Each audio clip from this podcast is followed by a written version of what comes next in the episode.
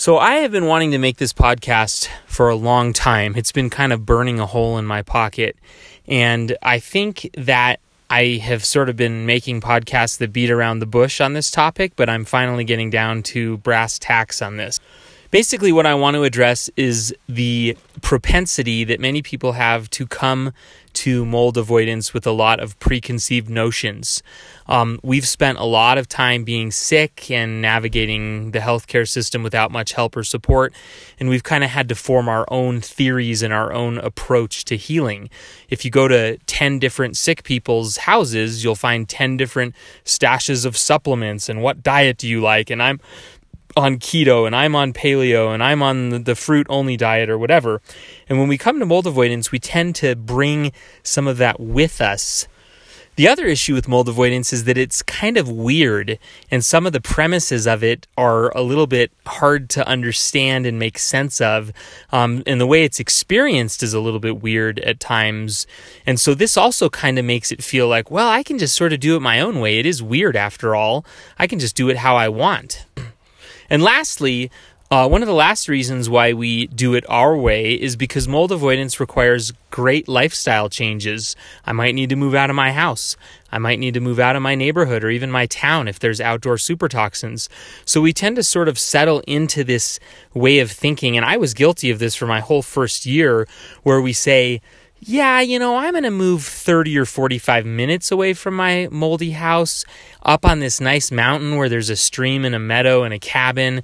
And, and I think that's good enough. And we sort of make up our own rules and our own approach. And then we come to mold groups and forums and we kind of want people to listen to us and, and, and let us do it our way. And we want to, you know, have our sounding board and our platform in those groups. And what a lot of new avoiders find is that there's a great backlash against this um, by the experienced mold avoiders. Experienced mold avoiders don't really like it when new people come with their own ideas. Now, why is this? And this is the root of what I really wanted to talk about and what I've been honing in on for so long. And that is that um, mold avoidance, in order to really understand why that approach doesn't work, we have to kind of back up and look at the history a little bit. So basically, the, the Erik Johnson uh, mold avoidance discovery began almost 30 years ago when Erik himself started to discover that doing a, a very specific type of mold avoidance was able to resolve his uh, ME/CFS symptoms more than anything else he tried to the point where he was hiking Mount Whitney um, after being bedridden in just six months. And Erik, um, having been trained in biowarfare in the Army, applied a very methodical approach to understanding how to identify and avoid mold toxins. And he did this over many, many years. And um, some other researchers published his findings, organized them, and analyzed them. And so there's been this long standing, decades long, slow process of developing a mold avoidance approach based on Erik's uh, discoveries and experiments. And what's really amazing to me is that no matter how much I thrash around and try to do it my way and make up my own rules, the more time I spend doing this, the more I come back to the fact that Erik is basically right. And the people who have properly analyzed and organized his ideas are also basically right.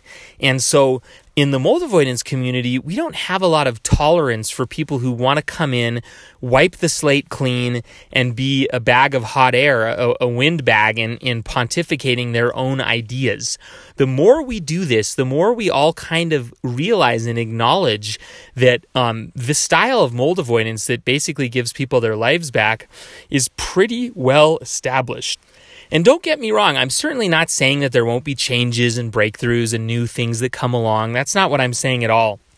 But what I'm saying is those changes have generally been created and implemented by people who are very experienced kind of um, have already gone through the process of learning the basics. And so, the message that I really want to bring you today is that um, the style of mold avoidance, the, the way that we do this, is is a very specific approach. Now, that doesn't mean that everybody has to pursue it exactly the same way. Some people can do effective mold avoidance in hotels. Some people don't even need to travel and they can do it, you know, down the street. Uh, some people do it camping, but there is a, a, a, a rhyme and reason to how this works. And so, my, my very strong encouragement to new mold avoiders is to think of mold avoidance as a classroom that you come to and you learn. And it's not because you're not smart or we don't like you or um, you, you don't have a good um, brain. It, it's none of that. It's because it's a whole different set of rules and, and discoveries. Think of it like someone who's never seen the game football and they walk into an NFL game. I actually really like this analogy. They walk into an NFL stadium for the very first time and there's the football game and there's the referees and and um, there's the audience and the professional football players and the coaches, um, we would know that that is a really established thing. Football is established. There's rules, there's strategies, there's plays, there's flags on the play based on certain things. It's an established sport. Now, that doesn't mean that once in a blue moon, there's not something that happens in football that the pros have to analyze or question or it makes it onto the front page of ESPN. Of course, that's going to happen. But by and large, when you walk into a football stadium and you see professional football players and you're new to the sport, you're probably going to want to watch and observe for a while. There probably is a rhyme and a reason to why people are doing what they are doing. And it turns out that what Erik Johnson discovered is profoundly um, uh, life changing, both from a scientific, a biological, and a recovery standpoint for sick people. So there's a reason that we're sticking to this approach and that we don't really want people fumbling around and messing it up. Um, it's saved many of our lives, it's given us our lives back. And it's kind of a delicate approach. People can mess it up. I mean, it's it's easy to try to do it your own way and then have it not work and then blame mold avoidance and say that doesn't work. Well, did you read the instructions? Did you realize there are some subtleties to learning this? Did you realize that it takes time and experience to learn it? It's a process. And so, those of us who have studied Erik's work, um, put it to the test, healed our bodies, and now are spending our own time and energy in the community helping other people, we are very passionate about um, preserving this approach. And again, I want to reiterate that it's not that it's never going to change or that new ideas aren't ever going to be accurate. It's simply that this is a 30 year old snowball of groundbreaking, uh, Nobel Prize worthy scientific changes in how to heal from ME/CFS. And I'm not saying this information applies to everybody. Um, there, there are certainly some health problems out there that probably don't involve mold. But for those people who have taken a proper mold sabbatical, discovered that they are reactive to mold toxins, there's a pretty darn good chance that you are going to funnel right into the same science procedure and rules that um, everyone else has has been down and discovered. So I would very much encourage people to join the mold avoidance community not as a teacher, not as someone who wants to share everything they know about alternative medicine, but as a student. And I think that will provide a lot more benefit to you than you can possibly realize. In my own journey, um, I started off as as sort of a know-it-all. I, I've written five books on alternative medicine myself that have sold, you know, 50,000 copies, and I kind of did it my way.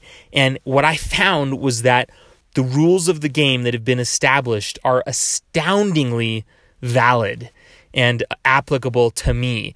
And in some ways that was a little bit of a of a um, a disappointment to me because I really wanted to live in certain places and do certain things, and I wanted to do it my way, but I couldn't. But in other ways, it was a tremendous relief to have finally found a thought system or a uh, organizational system or a paradigm that actually explained my deepest rootest my deepest rooted health problems after so many years of vagueness and not finding the answer. It was like wow no matter how much i thrash around no matter how much i do it my way no matter how much i want it to be different it just isn't. Sort of in the same way that if you get in a car accident and you have a broken leg um, and you get an x-ray and you see on the screen that the femur is snapped there's not going to be a whole lot of debate in that x ray room with the doctor about if your femur is snapped. Like it's on the picture and your bone is sticking out of your leg and you have a broken bone. On the one hand, oh man, it's a bummer that I have a broken bone. I really wish that didn't happen. On the other hand, I sure am glad I've got the right diagnosis and there's no question about it.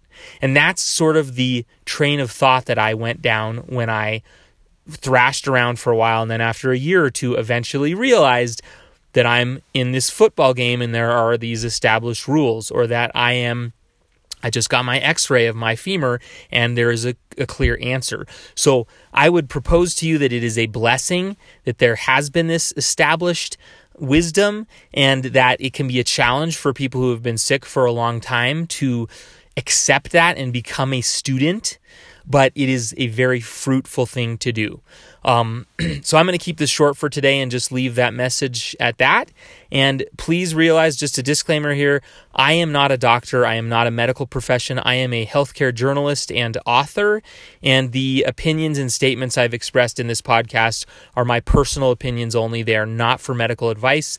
If you have a medical problem, please seek a licensed doctor. Thanks for listening. Hope everybody's doing well.